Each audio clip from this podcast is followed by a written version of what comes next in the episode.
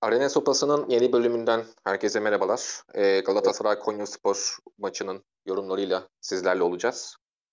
Ee, Galatasaray haftaya lider başlayan Konyaspor'u kendi sahasında yenerek liderliğe yükseldi. Ee, kendi sahasında oynadığı maçı 2-1 kazandı ve şu anda milli araya iyi bir şekilde giriyor. Ee, yorumları alalım. Okan Aydemir, maçla ilgili bir giriş yap istersen. Daha sonra e, konu konuyu açacaktır zaten. Ben adettendir diye yine topu ilk önce Kubilay'a verelim diye şey yapıyorum. bu çünkü şeyin ritüeli bu yani. Podcast'in ritüeli bu. Onu bozmadan devam edelim. Podcast'in Erman Toroğlu'su oldum ya. Böyle sırayla geliyorlar ya A-Spor'da. Evet Erman hocam. Öyle bu. Vallahi güzel maç oldu bence ya. İlk yarısı bayağı polu gittili geldili. Güzel golle de başladık. Benim golden sonra İlhan Palut Hoca hakikaten makine gibi, roket gibi takım yapmış. Ee, özellikle golü atan Bütücü miydi, Çekici miydi? Çekici. Konya Spor Endiri çekici attı golü. Çekici, çekici. Aynen. Çekiciyi böyle bir 10 numara gibi oynatması bizi çok bozdu. Orta sahada hep eşleşme problemi yarattılar. Zaten o eşleşme problemi devreyi neredeyse 3-1 falan bitireceklerdi. Muslera'nın çıkardığı toplar olmasaydı. Özellikle şeyde pozisyon. Emin'in kaybettiği top sonrası direkten dönen bir de son dakika devrenin sonundaki pozisyon hakikaten bayağı netti yani. Konya çok güzel bizi bozdu. Yani tempo yarışına bu takımın henüz olmadığını bence gösterdi. Ligdeki eli yüzü düzgün kalbur üstü takımlarla oynarken. İkinci yarı Okan çok güzel bir iş yaptı.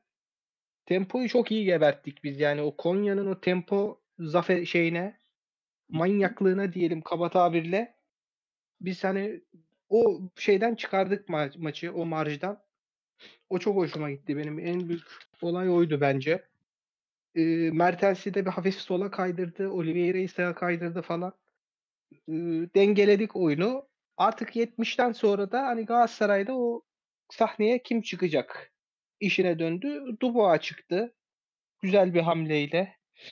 Yani çünkü çok gömülüyordu Konya. Yani o tempoyu yapamayınca artık bizim e, açıcı bir aç, açar mı derler, anahtar mı derler, key mi derler o tip bir adama ihtiyaç vardı. Dubois onu güzel yaptı.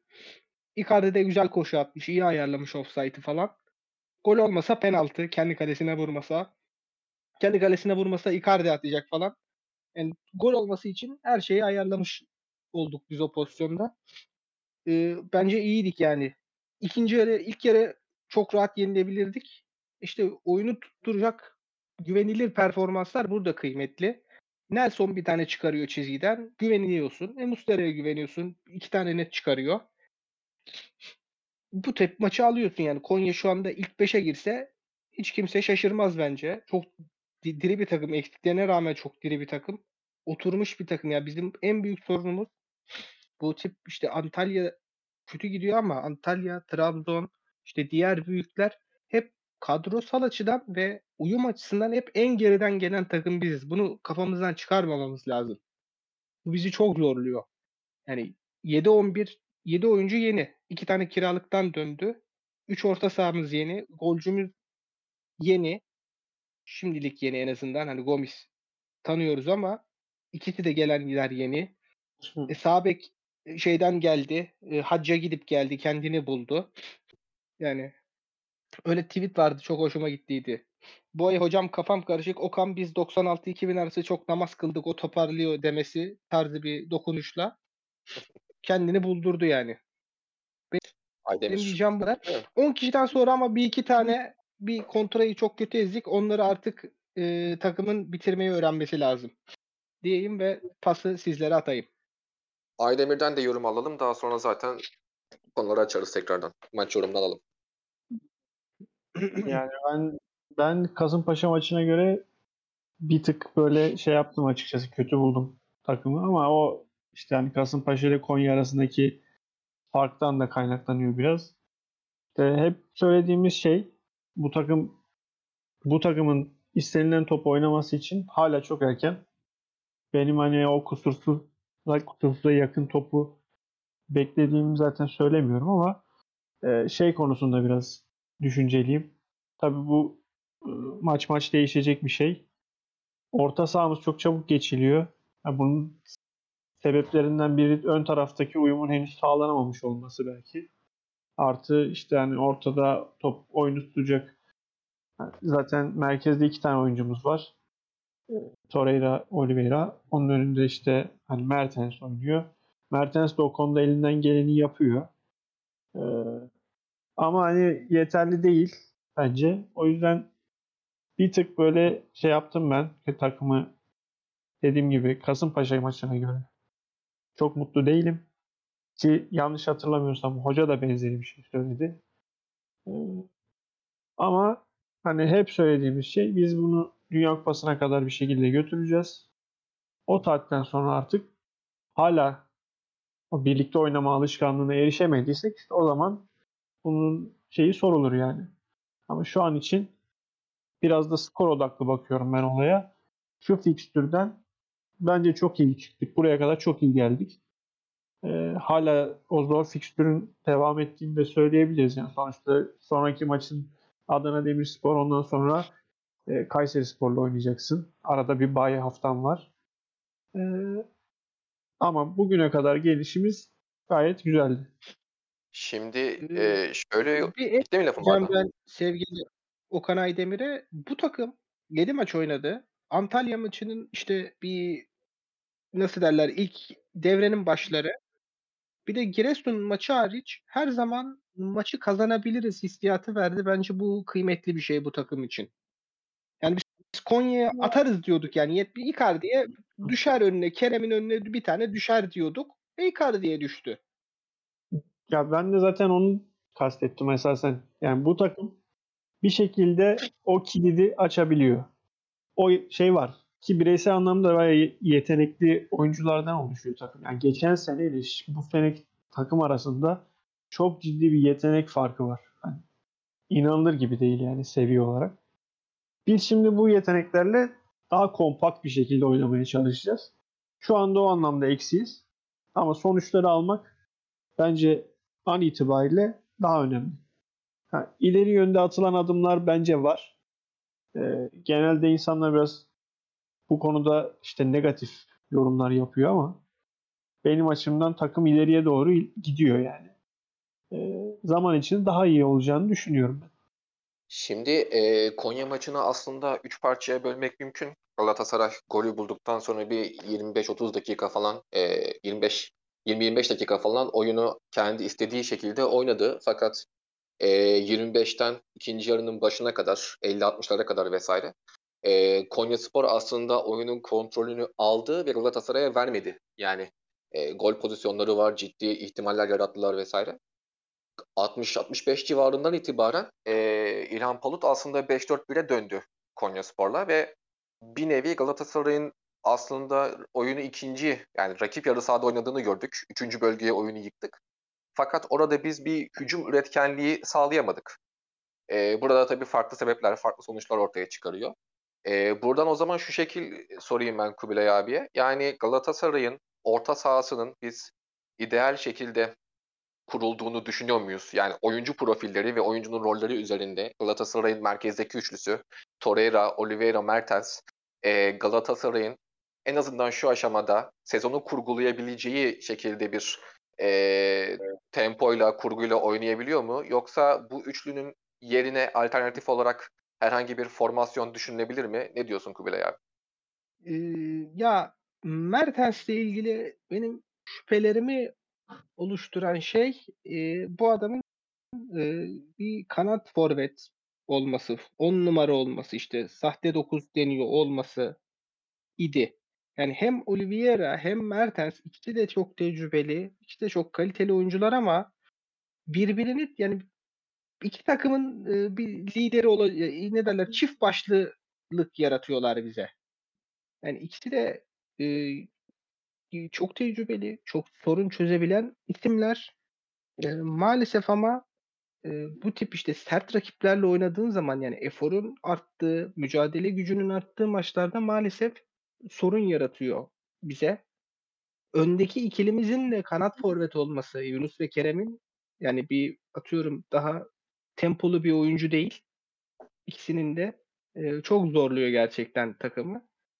E, ilk defa bence bu zaafımız ortaya çıktı. Yani Trabzon maçında falan da bu kadar çıkmamıştı o zaaf.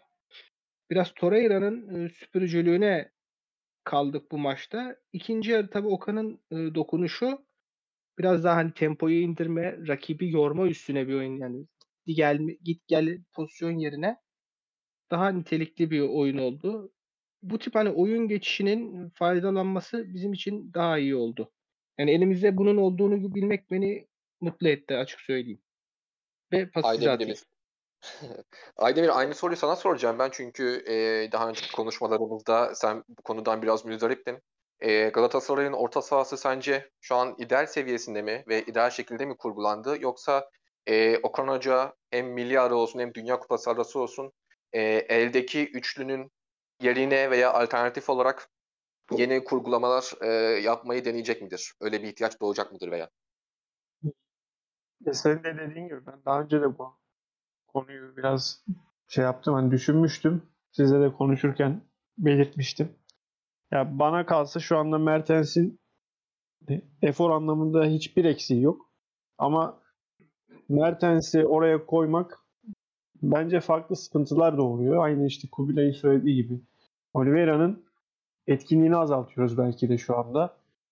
Ee, ve aynı zamanda hücum hani hücuma yatkın iki tane oyuncumuz var şu anda orta sahada. Bu da Torreira'yı aynı zamanda farklı bir baskının altına sokuyor. Bu adam orta sahadaki mücadeleyi tek başına sırtlanmak zorunda kalıyor bu sefer. Bence e, yani efor anlamında, mücadele anlamında çok ciddi seviyedeki maçlarda ben Mertens'in yedek bırakılması gerektiğini, Oliveira'nın orta sahanın bir tık önünde oynaması gerektiğini ve Micho'nun takıma gelmesi, girmesi gerektiğini düşünüyorum. Ya bu Micho olur şu anda ya da atıyorum e, hani Berkan olur. Berkan'ı direkt olarak 11'e yazmak çok şey değil tabii şu anda ama e, bir şekilde Mertens'ten en azından bazı maçlar için vazgeçmek bence daha makul olur şu anda. Ya ben de Oliveira'yı keserim gibi ya. Hani Mertens'in ikisinin de tehdidi var. Şut tehdidi, skor tehdidi ama ya şimdi bence durum şu aslında. Yani Galatasaray'ın merkezdeki üçlüsü aslında Haziran 15'te falan yani Okan Hoca ilk göreve geldiğinden beri bu şekilde bir mentaliteyle kuruldu. Yani süpürücü bir altımız olsun. E, pasör, şutör, skor tehdidi olan bir sekizimiz olsun. 10 numaramız biraz daha forvete ve skora yatkın olsun ki Emrak Baba'yı bile hoca orada çok sık denedi. Sonuç alamadı ayrı. Dolayısıyla Okan Hoca zaten e, bu formasyonu hep bu şekilde kurguladı. Ve yani biz mesela Torreira'nın işte geldiğinden beri çok iyi performans gösterdiğini söylüyoruz. Zaten Galatasaray'ın elindeki oyuncu profili ve oynamak istediği oyunla Torreira'nın bir tık altı bir oyuncuyla bile e, aynı katkıyı ve performans sağlayamazdı bence. Yani işte Florian Grilic mesela e, net bir altı, belki Torreira'dan çok daha net bir altı. Ama e, Florian bu takıma gelseydi Torreira'nın verebildiği katkıyı veremezdi. Buradaki e, problem bence şuradan kaynaklanıyor. Şimdi birincisi Oliveira e, hani ilk maçlarda biraz eleştirilmişti ve bence eleştiriler haklıydı ama son 2-3 maçta e, çok kilit paslar atmaya başladı ve oyunun aslında temposunu biraz daha yönlendirebilen bir oyuncu oldu. Dolayısıyla şimdi Oliveira'yı kesmek çok e, makul gelmiyor bana. Çünkü e, Galatasaray'ın zaten hem yarı sahada hem geçiş oyununda bu şekilde dikine pasları atabilip hücum üretebilen çok oyuncusu yok. Dolayısıyla Oliveira bu takımda bence şu anda takıma yazılması gereken 2-3 oyuncudan birisi. E, Mertens'e bakıyoruz. Mertens aslında bize yani evet ikinci forvet olarak geldi ama e, ben merkezde Mertens'in çok bir katkı verebildiğini düşünmüyorum. Çünkü Merke, e, Mertens kariyeri boyunca biraz daha skor odaklı bir oyuncuydu. E, dolayısıyla hani belki bir sol forvete Kerem'in yerine denenebilir mi? Veya başka bir şekilde değerlendirilebilir mi? Bence Okan Hoca'nın bunu düşünmesi gerekiyor. Çünkü baktığımız zaman yani e, mesela Okan Hoca hazırlık maçlarında ve sezonun başında önde baskıyı yapma konusunda gayet e, şeydi, kararlıydı. Fakat biraz Gomis'in ilk 11'e dahil olması, biraz diğer taraflardan e, taviz verilmesi nedeniyle mesela Galatasaray önde baskı yapamadığı için işte topu kazanma süresi uzuyor vesaire. Dolayısıyla ben Torreira, Oliveira, Mertens üçlüsünde e, problem yaratan tarafın Mertens olduğunu düşünüyorum.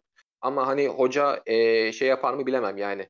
Böyle bir sorun tespiti yapıp onun üzerine e, gider mi bilemem. E, bir de hani şey mesela Konya maçında tabii biz iyi oynamadığımızı hem taraftar olarak hem e, hoca da kabul etti. E, şöyle bir istatistik var mesela. Galatasaray forvetlerini bütün maç içerisinde 10 defa falan topla buluşturabilmiş. Ve hani e, Konya tamam hani güçlü bir rakiple oynuyoruz ama sonuç olarak iç sahada baskın bir oyun e, kurguladı Galatasaray. Bu çok düşük bir istatistik normalde. E, bunun sebeplerini neye bağlıyorsunuz ve hani bunların çözümü mümkün mü? Öyle sorayım Kubilay abi. Ya zor bir soru sordun. Bizim en büyük herhalde sorunumuz forvetlerimize net bir rol çizememek. Hani sen skorersin, gelene at diyemiyoruz.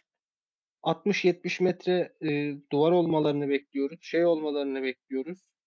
İşte oyunu yığdığımız zaman ortayla veya o örüntüler, verkaçlarla top sokamıyoruz. Okan Hoca'nın yani bunu ben de sağ kağıt üstünde bayağı düşündüm. Yani ne yapabiliriz diye. Ee, herhalde biraz daha topu nasıl diyeyim kaldırmak belki bir çözüm olabilir. Hani ceza sahasına bir tık daha Mertens'i yaklaş Mertens Icardi, Mertens Gomis'i biraz daha birbirine yakın konumlandırarak orada bir pas bağlantısı hani işte eee Icardi indirsin, Mertens yatsın, Icardi çevirsin, Mertens ya şey Mertens çevirsin, Icardi yazsın örüntülerini biraz daha Okan'ın denemesi gerekiyor. Bunu da nasıl yapacak ben hakikaten merak ediyorum.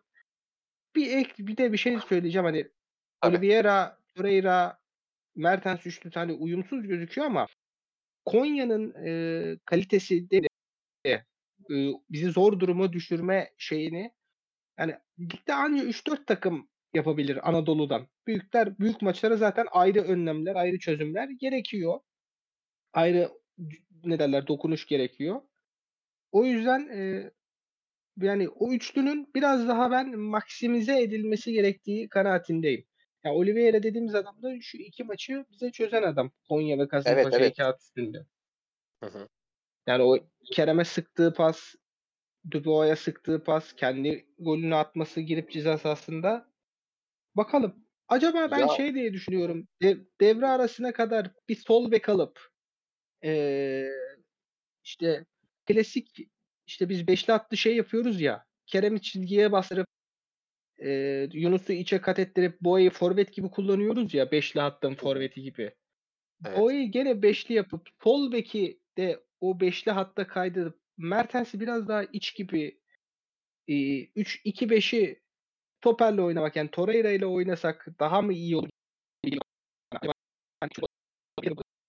ediyorum ben. Çünkü Okan Hoca Ee, bunu denedi. Lig başında Patrick Van Aanholt her ata katletmeye yeminli olduğu için çok çok Ona sonra geleceğiz. Merak etme. Yani Mertens'e hafif hani Mertens, Kerem sol bek orada bir dükkan açsa acaba bize verimli olur mu? Hani Mertens'in şut tehdidi de Kerem'e zon açar mı, alan açar mı? Açıkçası merak içindeyim. Ee, Aydemir'e şöyle Ve- paslayayım o zaman. Hem Mertens... Hı. Bitti mi bu arada? Bitti bitti konuşabilir tabii pas size vereyim diyecektim. Sen aldın lafı. Tamamdır. Yani Mertens özelinde aslında ben biraz daha konuşmak istiyorum. Çünkü e, hani Oliveira'nın skoru başladı. Kerem biraz daha skora katkı yapıyor falan. Yakın zamanda e, Mertens'ten skor katkısı gelmezse e, Galatasaray taraftarı her zaman yaptığını yapıp biraz daha okları Mertens'e sivriltecek gibi. O yüzden Aydemir'e öyle soracağım ben e, bu soruyu. E, Aydemir sence Mertens'teki problem oyuncunun oynadığı rolde veya işte kişisel performansında mı yoksa e, Galatasaray'ın sahada oynamaya çalıştığı formasyon ve işte e, oynamaya çalıştığı şablonlar Mertens'in sivri noktalarını biraz daha gizliyor mu? Bu yüzden bir sorun oluyor. Net şekilde ikinci söylediğin yani şu anda Galatasaray'ın oynamaya çalıştığı oyun Mertens'in oyuncu profiline uymuyor.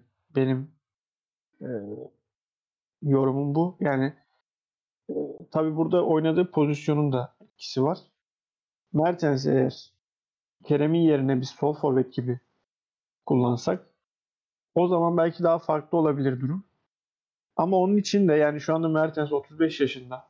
Hani ve her ne kadar ciddi efor ortaya koysa da Galatasaray hani işte kontraya çıkayım, hızlı şekilde rakip sahaya gideyim gibi bir düşünceye sahipse Mertens bunun için de şu anda uygun değil. Ama hep hocanın planı topu rakip yarı sahaya götürelim. Hani oyunu oraya yıkalım. Orada oynayalımsa Mertens orada bence Kerem'den de Yunus'tan da yani ters kanat olmasına rağmen çok daha faydalı olur. Zaten benim ilk aklıma gelen şey şu anda ilk bu orta saha kurgusunu konuşurken söylediğim işte Mertens'i bazı yerlerde hani kulübeye çekme ihtimali dile getirdiğimde kafamdan geçen şey şuydu. Kerem yerli bir oyuncu olduğu için şu anda Kerem'i yazıyoruz direkt olarak. Biz yine aynı şekilde devam edeceksek eğer e, merkezi yani orta sahayı Micho, Torreira yapıp Oliveira'yı bir tık önde kullanmaya çalışarak Mertens'i kulübeden getirme ihtimalini değerlendirebiliriz. Atıyorum Kerem'in yerine 65'te oyuna girecek. Aynı şekilde işte orta sahada da Oliveira artık şeyden dolayı muhtemelen zaten oraları ancak çıkarabilir. İşte atıyorum Berkan'ı alırsın. Hani o yabancı şeyini de sağlamış olur. O tarz bir şey yapılabilir. Bence bu konuda diretmeye gerek yok. Mertens'i biz bu şekilde kullanmaya çalıştıkça e, oyuncu için daha büyük bir sıkıntı, ortam sıkıntılı bir ortam oluşabilir senin söylediğin gibi. Bu adam kaleye bu kadar uzak oynamaya da alışık değil. Eğer biz hocanın kafasındaki oyunu oynayabilecek noktaya gelirsek ki ben geleceğimizi düşünüyorum zaman içinde. Ee, orada Mertens bizim için işte o çilingir rolünü de üstlenir. Skor katkısı da verir. Ee, böylece hani bu problemi ortadan kaldırmış oluruz diye tahmin ediyorum. Ee, ben sana şöyle bir ekleme yapacağım aslında Mertens konusu özelinde. Şimdi Galatasaray'ın bu seneki transfer politikası aslında kadroya mümkün olduğunca yetenek yüklemesi yapmak oldu. Ee, ve hani Okan Hoca da aslında yetenek eşiği yüksek oyuncuları bir arada oynatmayı e, seviyor aslında. Dolayısıyla ben hani Mertens'in yedekten geleceği bir formasyona ne işte yönetimin ne hocanın çok sıcak bakacağını düşünmüyorum. Çünkü e, yani Mertens gibi skor tehdidi yaratabilen ve hani sahada ne olursa olsun 89 dakika gezip 90. dakikada gol atma e, yeteneği olabilen bir oyuncudan bahsediyorsak biz bence e, her iki tarafta aslında Mertens'in mümkün olduğunca sahada kalmasını isteyecektir. Dolayısıyla Okan Hoca'nın bulacağı herhangi bir çözümün ben e, Mertens'li olması gerektiğini düşünüyorum o yüzden. Yani Galatasaray'ın hani şey falan geçiyorum. Sözleşme durumlarını falan geçiyorum. Galatasaray'ın bence e, şu anda sahadaki oyun olarak Mertens'i yedekte bekletme lüksü de yok. O yüzden yani e, bana çok açıkçası şey gelmiyor, olası gelmiyor Mertens'i bench'ten getirme. Çünkü yani bu takımın bencinde mesela Mata duruyor şu anda. Biz Mata'ya daha rol ve işte dakika bile üretebilecek miyiz onu bilmiyoruz. Raşitsa'ya falan gelmiyorum bile yani. Çok güzel konuştu hoca. Yani Diyeceğiniz bir şey Çok güzel bu konuştu. konuda? Yoksa e, şey yapalım mı? İlerleyelim mi? Ya Hmm. eee, ne derler? Kanka- Aklımızda hep 4-2-3-1 vardı. Oliveira'lı, Evet. Eee Mertens'li de o plan bek, bek sorunundan çok erken eee, rafa çıktı, taca çıktı maalesef. Hı hı. Başka Var ne mı? diyecektim? Doğru. Bir, bir bek, bek, bir sol bekimiz olsa acaba Dubois çizgiye basamaz gibi ama gene bu düzenden devam ed kaliteleştiririz gibi bence. Hı hı. O zaman Aydemir'in diyeceği bir şey yoksa eğer bir sonraki konuya geçiyorum. Ben Mertens konusunda evet, Hı hı. doğru Mertens kalibresinde Mertens'in işte hani sözleşmesi itibariyle e, kulüp için e, arz ettiği önemi de düşününce senin söylediğin şeye hak veriyorum. Ama sahadaki oyunu çözmek adına işte hoca eğer Mertens'i de işin içine dahil edeyim derse e, bu sefer hani belki oyun mentalitesini değiştirmesi gerekecek. Formasyonunu değiştirmesi gerekecek. Hani bunu nasıl yapabilir? Üzerine böyle saatlerce konuşup şey yapabiliriz. Tahminden tahmin yürütebiliriz ama Şu anda benim aklıma gelen çok bir şey yok yani. Mertens'i de işin içine dahil edecek şekilde. Bilmiyorum zaman gösterecek onu.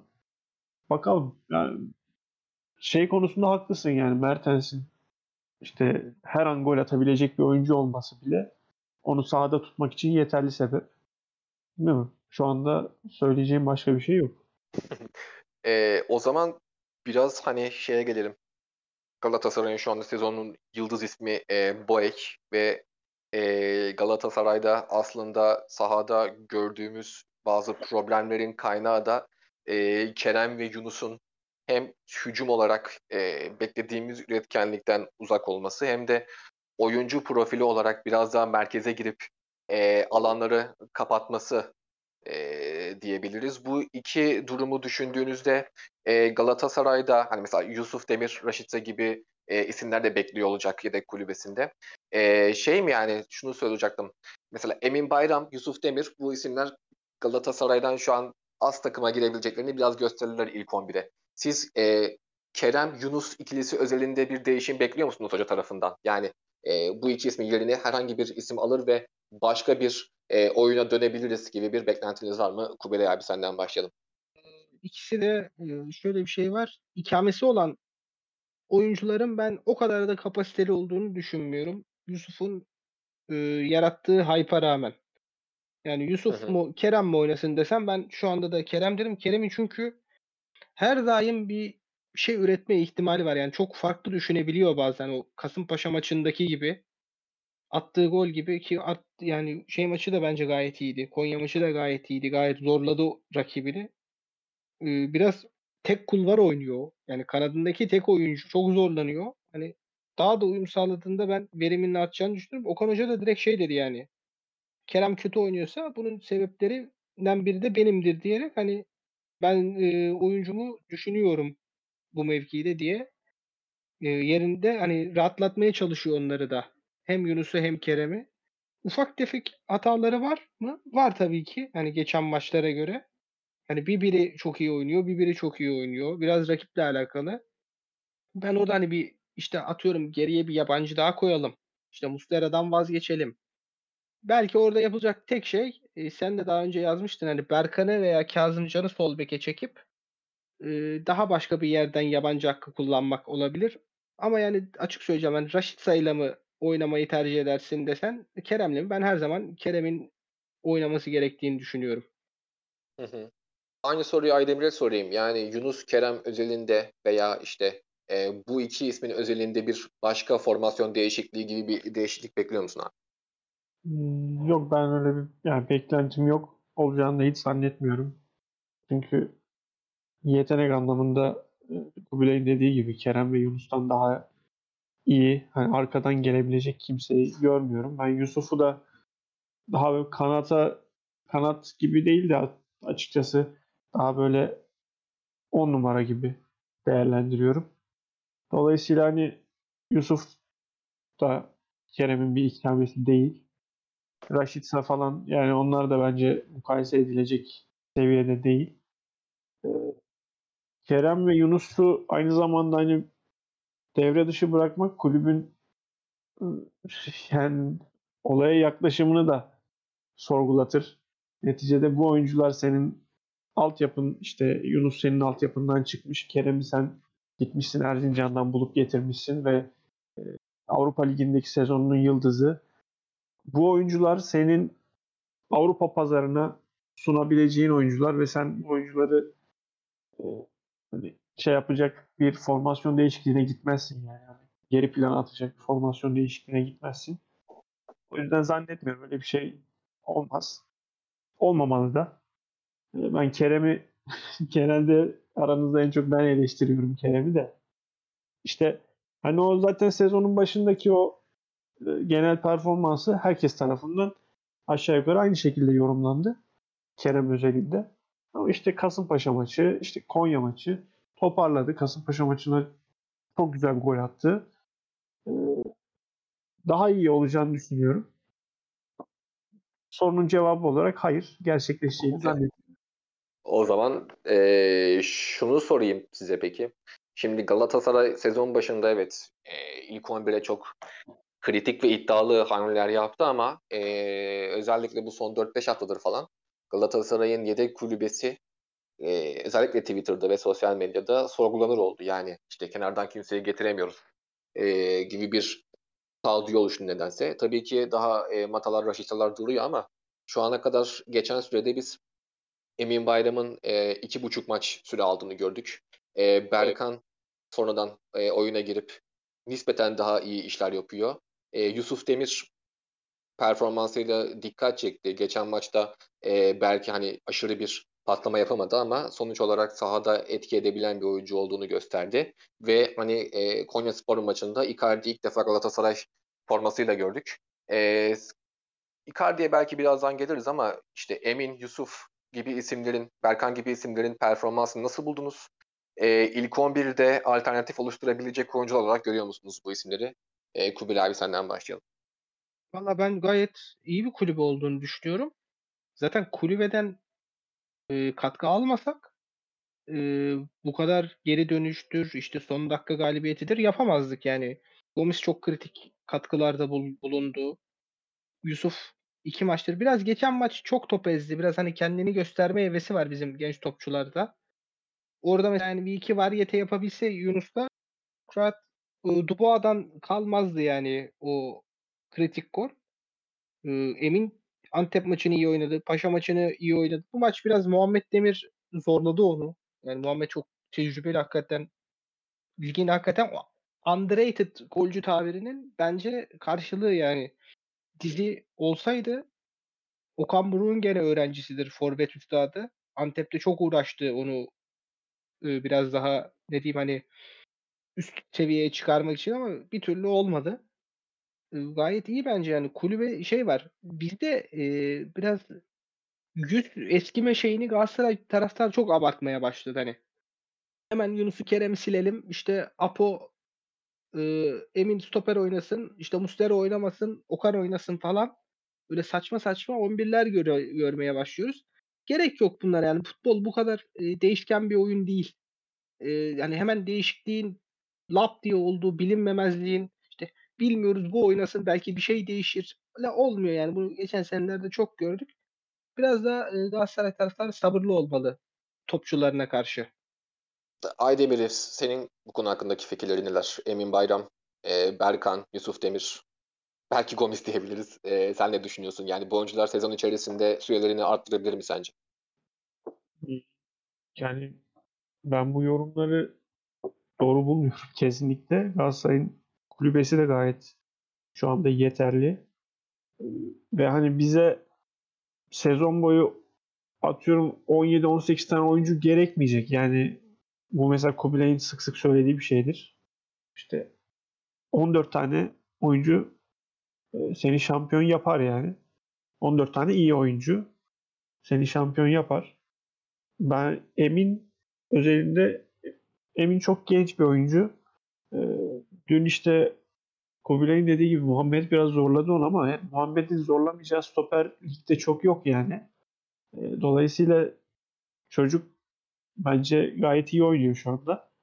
İşte Berkan giriyor ve girdikten sonra çok faydalı işler yapıyor. İşte Abi Mata- daha Mitso'ya yer bulamadın ya. Daha adam 3 3 haftadır sakat yani. Mitso'ya ben yer buldum ama işte siz beğenmiyorsunuz. Abi yani e, Torreira, Oliveira varken hani biraz daha tamamlayıcı unsur gibi bakıyorum ben. ya tabii bu da söyle de. Yani ben Galatasaray'ın kulübesinde bir sıkıntı görmüyorum gerçekten. Hani insanlar ne bekliyorlar anlamadım. Yani bu ama bu kadar fazla transfer yapmanın böyle bir etkisi de var. Yani sürekli işte Abi o bu yetersiz, bu otorite boşluğu bu ya. Otorite Onu. İşte bu gelsin bilmem ne olsun. Yani bunun bir sonu yok. Bunun sonu yani çok üzülerek söylüyorum Fenerbahçe olmak yani. Çünkü Fenerbahçe Ali Koç'un başkan olduğu gün, günden beri sürekli böyle işte transfer yapıyor, hoca yolluyor, oyuncu yolluyor, oyuncu getiriyor. Kaç tane transfer yaptılar? Yani nasıl olacak yani? Ben o yüzden çok çok yersiz buluyorum bu yorumları. Bence gayet yeterli. Şimdi e, şöyle söylemek gerekiyor aslında. Yani Galatasaray bütçesindeki takımlar Fenerbahçe gibi e, her sene 20 oyuncu alalım, 20 oyuncu gönderelim e, diyebilecek potansiyelde değiller bence ki bu yanlış bir strateji zaten. E, Galatasaray'da şu anda hem Emin'i rotasyona yazmayı başardı hem Berkan'dan süre alıyor. E, Yusuf Demir de bence yani ilerleyen zamanlarda mevcut performanslarıyla giderlerse belki hani Mertens'i yerine oynasın mı diye düşündürtebilir. Çünkü e, rakip yarı sahada yaptıkları bence Mertens'in oyuncu profilinden daha değerli ama e, bu bugünün konusu değil. Ama şunu da söyleyebiliriz yani bu kadar konuşmuşken e, Boya'nın performansını almadan olmaz. Okan Hoca belki hani şu ana kadar oyuncu bazında çok büyük dokunuşlar yapamadı ama e, Sasha Boya'nın geçen sezonki durumundan bu sezonki durumuna olan geçişte bence Okan Hoca'nın katkısında verilmesi gerekiyor. E, siz Boya'nın performansını nasıl buluyorsunuz? Hani bir övgü sekansı olsun ondan sonra diğer konuya geçeriz. E, Galatasaray belki de hani bu şekilde kendini devam ettirebilirse gerçekten Avrupa'nın sayılı beklerinden biri olabilecek bir oyuncuya e, kavuşmanın eşiğinde diyebiliriz. E, Boya hakkındaki yorumlarınız alalım. Ondan sonra e, daha kaldığımız yerden devam ederiz. Kubilay abi. Ya, inanılmaz ya. 12 kişi oynuyoruz ya sahada. Gidiyor, geliyor.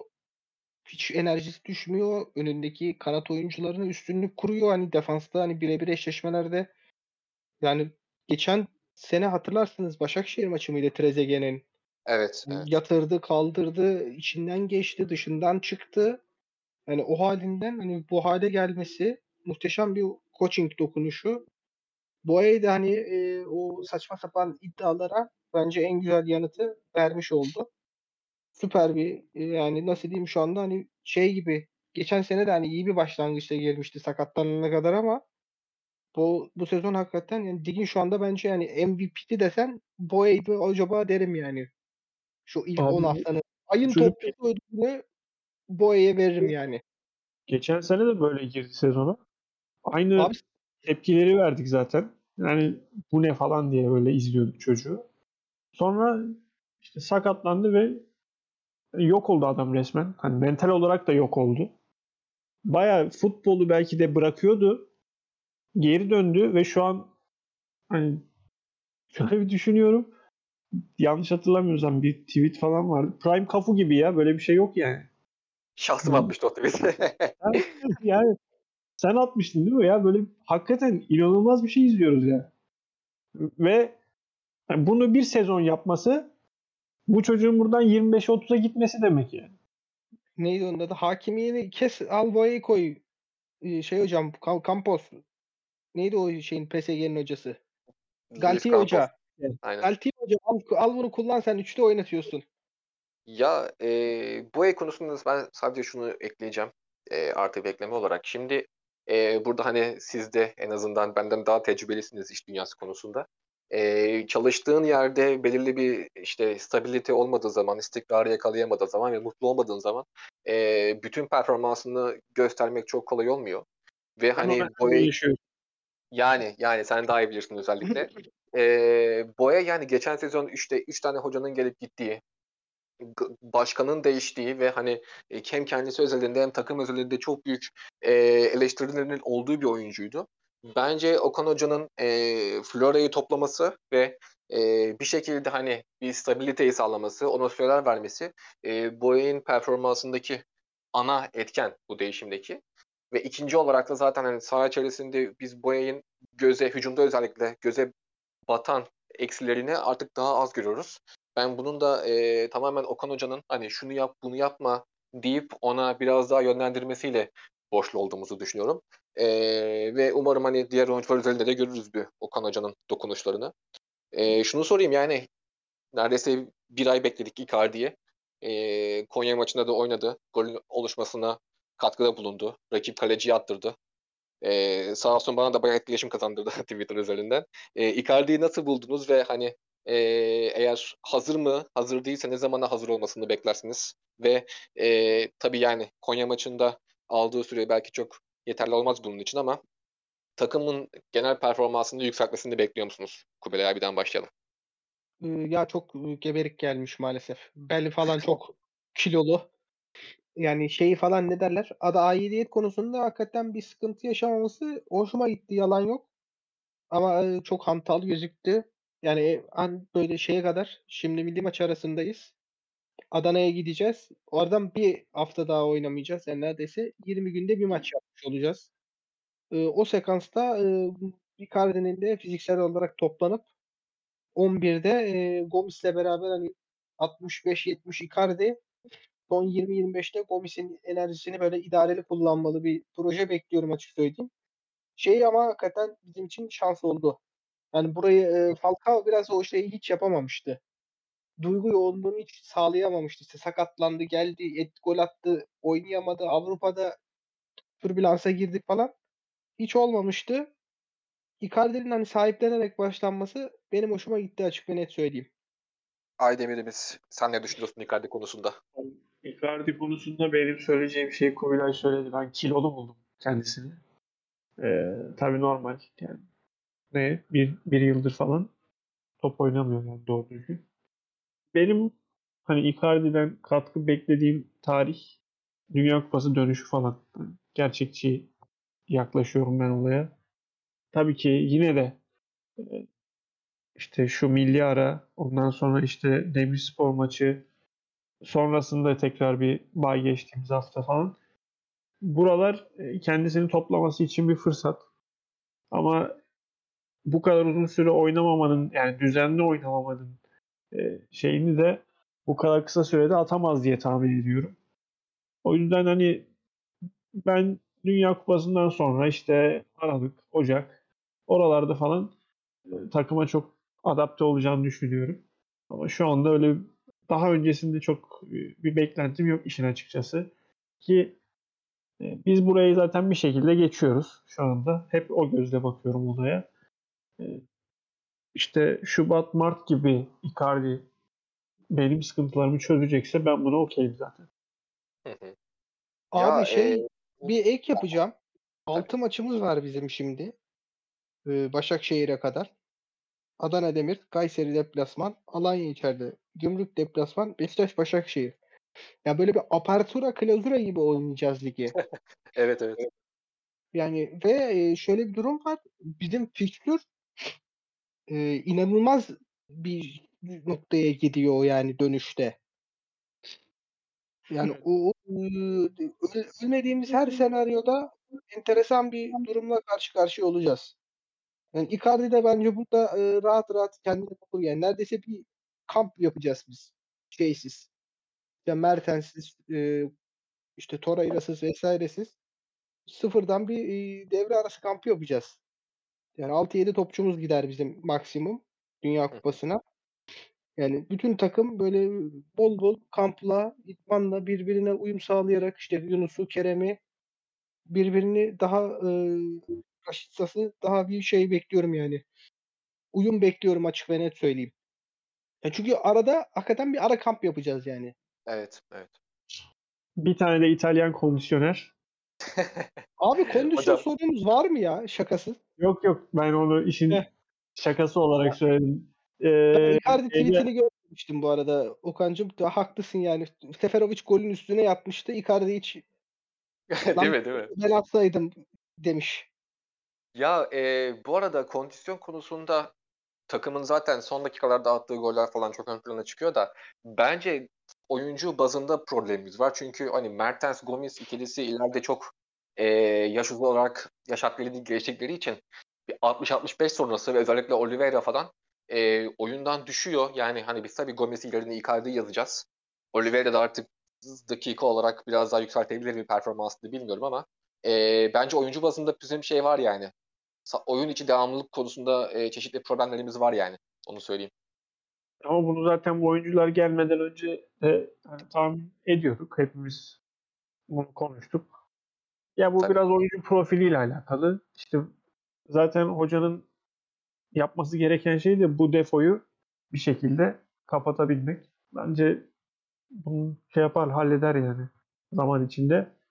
Ee, daha ekonomik kullanmamız gerekiyor. İşte tekrar söylüyorum Mertens'i daha ekonomik kullanmalıyız. yani bu şey olarak algılanabilir ama tabii 4 milyon euro verdiğimiz için biraz sıkıntı olabilir. Gel, yanlış hatırlamıyorsam Emre Özcan böyle bir şey vardı. 4 milyon euroyu niye verdiniz gol atmayacak diye. Ee, olarak katılmıyorum. Ama iki hafta sonra ortalık bu konuda yangın yerine dönmüş olabilir. Nokta falan diyormuşum. Ee, ya Icardi konusunda ben şunu söyleyeceğim bu arada. Yani biz geçen podcast'te bunu konuşmuştuk. Icardi tabii ki buraya dünya yıldızı bir isim olarak geliyor ama e, bir iki sene boyunca çok az süre almış bir oyuncu olarak bu tür fiziksel defolarının ortaya çıkması çok olasıydı ve bu oldu. E, fakat öyle veya böyle Galatasaray şu anda dünya çapında bitirici bir forvetle oynayacak. E, onun için de biraz zaman gerekiyor yani. Birden o- olacak bir şey değil. Birden olabilecek olsa zaten PSG'nin kadro e, dışı bıraktığı bir oyuncu olmazdı yani. Ee, ben şunu soracağım. Bu tamamen hani gündem dışı olabilir ama benim merak ettiğim bir soru. Şimdi ee, Fenerbahçe evet iddialı şekilde sezona girdi. Gol atıyor. işte tempolu bir oyun oynuyor. Taraftarını memnun ediyor. Beşiktaş beklenenden daha iyi girdi sezona. En azından puan bazında ee, taraftarını mutlu ediyordu ama hani geçen dünkü puan kaybı biraz onların ritmini bozmuş gibi. Ee, Trabzon şu an biraz daha tablonun dışında ama hani ee, Başakşehir'in mesela çok ee, şey olduğunu, istikrarlı bir şekilde devam ettiğini görüyoruz. E, bunun yanında daha işte hesaba katılmayan Adana Demir, Konya gibi takımlar var. E, en azından yani Başakşehir, Fenerbahçe ve Galatasaray özelinde sorayım. Siz bu üç takım arasında bir sıralama yapsanız şu anki performansı olarak nasıl bir e, sıralama yaparsınız? Tubeli abi e, senden başlayalım sonra Aydemir'e soracağım. Başak, Galatasaray, Fener derim şu anda performans açısından. İddialı oldu bayağı. Ya Fenerbahçe'nin maçlarını izledim. Biraz e, Fenerbahçe tempo yapınca defolar çok gözükmez. Böyle hani ritimli girince de Hı hı. E, ıvır zıvır gol işini Fener çok iyi kıvırıyor. Yani mesela Ren maçı 2-0 gidiyor. Ren 3'ü kaçırdı. İşte Atilla girdi. Bir adam vuramadı. İrfan Can çıkıyor 20 İrfan bir tane. metreden o golü atabiliyor. Yani o yetenek seviyeleri ve o ş- ani gol bulma yani bir ortada bir şey yokken gol yapma işlerini çok iyi başarıyorlar. Mesela Dinamo Kiev'de attıkları iki gol biri taçtan biri kornerden. İşte Adana Demir maçı ortada bir şey yok 2-0 yapıyor. Hani diyorsun zor durumda bırakıyor. Adana Demir'e istediklerini yaptırmıyor ama o üretkenliği rakibin hatasıyla veya kendi sürpriziyle buluyor. Ya ben onu be açık söyleyeyim o biraz daha oyunda bence ritimlenmeli. Yani oyuna bir lezzet katmalı e, Jesus. Yoksa hani şey de bunu çok yapıyordu. Hani Erol Bulut da böyle bir ritimle girdi. Hı hı. İşte duran toplar, şeyler işte Ersun Yanal, İsmail Kartal bunu yaptı. Hani yapıyorsun ama iş tıkanınca hani o konsantrasyon seviyesi arttınca düşme ve çıkma şeyinin e, Can abiyle oynayan takımların e, ve, e, ne derler konsantrasyonu yükselince o goller gelmemeye başlıyor. Bu sefer e, kendin stres yapıyorsun. Mesela Adana Demir maçı 2-0 oldu. Hiçbir şey yoktu yani. Bir tane aptalca bir penaltı, bir tane savunma hatası baktık 2-0 oldu. Ondan sonra Adana Demir ne kadar zorlasa da Fener'den de 2-0 alamıyorsun. Tehditleri var. Çıkaramıyorsun defansını öne. Başakşehir'i de ben hakikaten yani Avrupa maçlarını izledim. Bu Fiorentina maçlarını falan. Çok dengeliler. Ne yaptıklarını çok biliyorlar. Bertrand Traore ile de yetenek havuzunu da yükselttiler. Kendisi şutu butu çok tehlikeli bir takım yani. Daha mağlubiyetleri yok benim bildiğim şu ana kadar. Hı hı. Bu sezon yok sanıyorum ki. Bu Emre sezon Belezoğlu yok. mağlubiyet aldı mı Başakşehir'in başında? Bir bakayım Öyle yani şey almamış. görmüştüm sanki ama sen bakarken ben Aydemir'e sorayım fikirlerini bu konu hakkındaki. Başakşehir, Fenerbahçe, Galatasaray derim ben sıralamayı şu anda. Ama bence zaten sezonun başında hani sezona formda girmek benim çok tercih edeceğim bir şey değildir. O yüzden e, şu anda bunu kabul ediyorum ve, ve benim için sıkıntı yok yani. E, benim esas çekincem Fenerbahçe değil, Başakşehir. Çünkü e, Emre'den bir e, Fatih Terim vibe'ı alıyorum. Maalesef ki kar- karşı cenaha çok yakın şekilde şey var ama e, yani Başakşehir gerçekten çok iyi oynuyor. Ne yapmak istediğini çok bilerek oynuyor. E, bu kadar formda girmesi belki onlar için de za- ilerleyen zamanda işte Avrupa maratonu işte sertleşince falan e, sıkıntı olabilir. Ama e, kadro derinliği de var aslında. Hani Hı hı. o hamleyi yapabilecek e, malzeme de var elde. O yüzden ben Başakşehir'in hani bu sene tarafsız yorumlayacaksak şampiyonluğun en büyük adaylarından biri olduğunu düşünüyorum. Hatta muhtemelen en büyüğü şu anda Başakşehir. Hocam çok iddialı oldu bu da. Hocam Şimdi şöyle, abi şimdi Emre'nin şöyle bir avantajı var. Ee, Başakşehir'de istediği şeyi yapabiliyor Emre. Yani ortam itibariyle üzerinde bir taraftar baskısı yok. İşte yönetimden ona gelen bir baskı yok. Şu anda sadece ve sadece futbola konsantre olabiliyor. Şimdi Fenerbahçe'nin dinamikleri zaten bambaşka. Senelerde şampiyon olamayan bir takım var ortada. Sürekli kadro değişiyor, sürekli hoca değişiyor. Bunun bir psikolojik etkisi var. Galatasaray için çok kötü geçen bir sezonun arkasından işte hani e, kulübün şeyi simgesini falan kovuyorsun vesaire. Öyle bir sezon. Ondan sonra Okan Buruk geliyor. Nispeten genç bir hoca. Ne yapacağını kimse kestiremiyor tam olarak. Ama iyi bir kadro kurmuş. Ee, şeye bakıyorum hani onun üstünde baskı da var. Yani Okan'ın üstünde her ne kadar şu an olmasa da iki maç puan kaybı olsa hop direkt olarak kellesi istenir yani. Ee, O yüzden ben Emre'nin şu sekansı devam ettirebilmesi sezonun ilerleyen kısmında da bizim açımızdan en büyük rakip olacağını düşünüyorum. Böyle hocam ekleyeceğim bir şey var mı? hoca çok hoca çok güzel konuştu ya ne diyeyim. Yani ama bir de ek yapacağım. Kadro bayağı yaşlı gene. Ya yaşlı Evet. olma şeyi var evet onu kabul ediyorum. Yani Ama- Mahmut Bikliya yaşları toplamı 30 70. Ee, Mesut zaten hani saymayalım ama e, Okaka 33. İşte geri hat orada Endeşimiye iyi bir hamle. Yani çok iyi süpürüyor her şeyi. Sağda Kunde gibi takılıyor bazen. Ligimizin Evet. Kunde'si oldu herif. Yani Hoca, ah- hocama yazar. Şeyi yapacak mı yani acaba Emre de her kulvarda koşmaya devam etmek gibi bir düşüncesi var mı?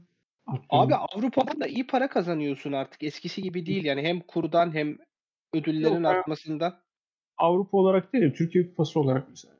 Abi Salsa mesela zaten Türkiye Kupası'nı. Salar ya bence. Türkiye Kupası'nda hani şöyle bir durum var.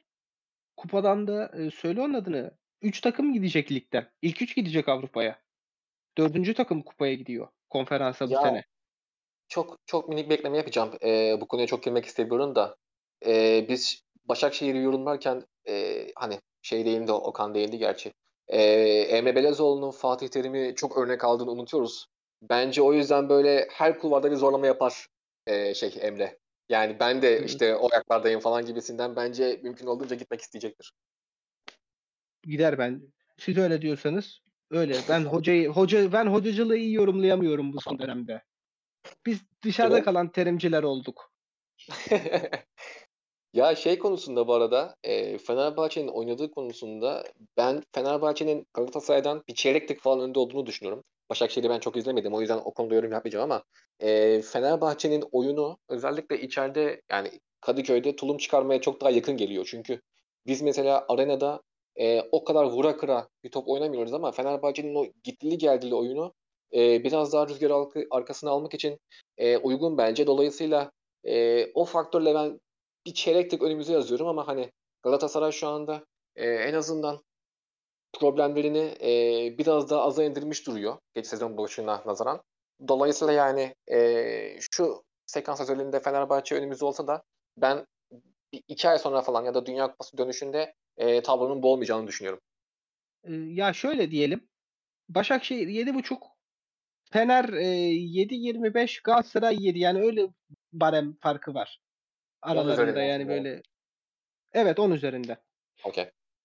Yani Galatasaray'ın da oturması gereken çok şey var. Biz bir de hakikaten 26 tane adam yollayacak kadar kötü bir miras aldık. Kaldı bu sene. Öyle bir kötü bah- bakiye kaldı yani. Az Galatasaray- yani. Gibi söylemler çok çok yani. yanlış. Enkazın kralını aldık maalesef. Neyse neyse. O konulara belki Hayatım, hafta sonu hayatım A- e, kusura bakma söyle. yani e, Oğulcan Çağlayan o- diye bir adam vardı bu takımda ya. Oğulcan Çağlayan Barış Alper parasına Mertens oynatıyoruz ya. Gibi konulara önümüzdeki hafta belki Twitter odalarında biraz daha net gireriz. Evet. Başka kapsamlar, başka konular üzerinden diyelim. Ee, değinmediğimiz bir şey kaldı mı aklınızda herhangi bir şey varsa onları alalım. Soru almadık galiba. Görmedim ben soru tweetini. O yüzden Evet soru ekleyeceğiniz bir şey varsa yani ekleyebiliriz. Ek- Yoksa da kapatabiliriz yavaştan. Haaland konusunda bir özür bekliyoruz senden. Ya ben hem Haaland konusunda hem Lewandowski konusunda hem de e, Galatasaray'ın yönetimindeki bazı isimler konusunda yanıldım. Dolayısıyla benim o e, 5-6 aylık duayenlik sekansı bitti gibi. E, buradan başta Pep Guardiola olmak üzere Manchester City camiasından özür dilerim. Haaland e, bambaşka şekilde başladı. Öyle devam edecek gibi yani. Ya şey var ya mesela City oynadığı topta şey yapıyor yani. Hakikaten içeride bizim 2 metrelik bir hayvan forvetimiz var biz topu bir ceza sahasına yollayalım sonrası Allah kerimdir oynamaya başladı. Ee, zaten City'nin standart oyunu çok güçlü bir de bunu eklediler falan. Şey artık yani bence bundan sonra tartışılması gereken konu ee, Haaland yani bu performansını bir 10 seneye falan yayıp, yayıp da ee, Premier Lig efsanesi olur mu konusu yani. Sezon üzerinde konuşacak bir şey kalmadı bence. Yani özel işlerini çok iyi yaptın yani çözümlemini gayet beğendik. Biz biz zaten ee, hem şahsım üzerinde hem arena sopası olarak özel eleştiri veriyoruz ama özel eleştirilerimiz alınmıyor bence öyle bir problem var. Ya bir mesaj gelmiş işte yok işte problem çıkarmaya çalışıyorsunuz diye. Giresun maçından beri e, sağduyu çağrısı yapmaktan fıtık olduk hepimiz yani. Sırtımızda yara çıktı. Cılık yara olduk yani. Abi Sakin olun. Geçen şey sahip çıkın. Yunus'a sahip çıkın. İşte sadece hocanız bak yani hocanız sahip neydi onun adı? Hocanıza biraz e, hakim olun. Bak adam bir hani Sahip efor koyuyor, bir çaba gösteriyor. Hani iyisiyle kötüsüyle. Hatası var mı? Var şu 7 haftalık sekansta.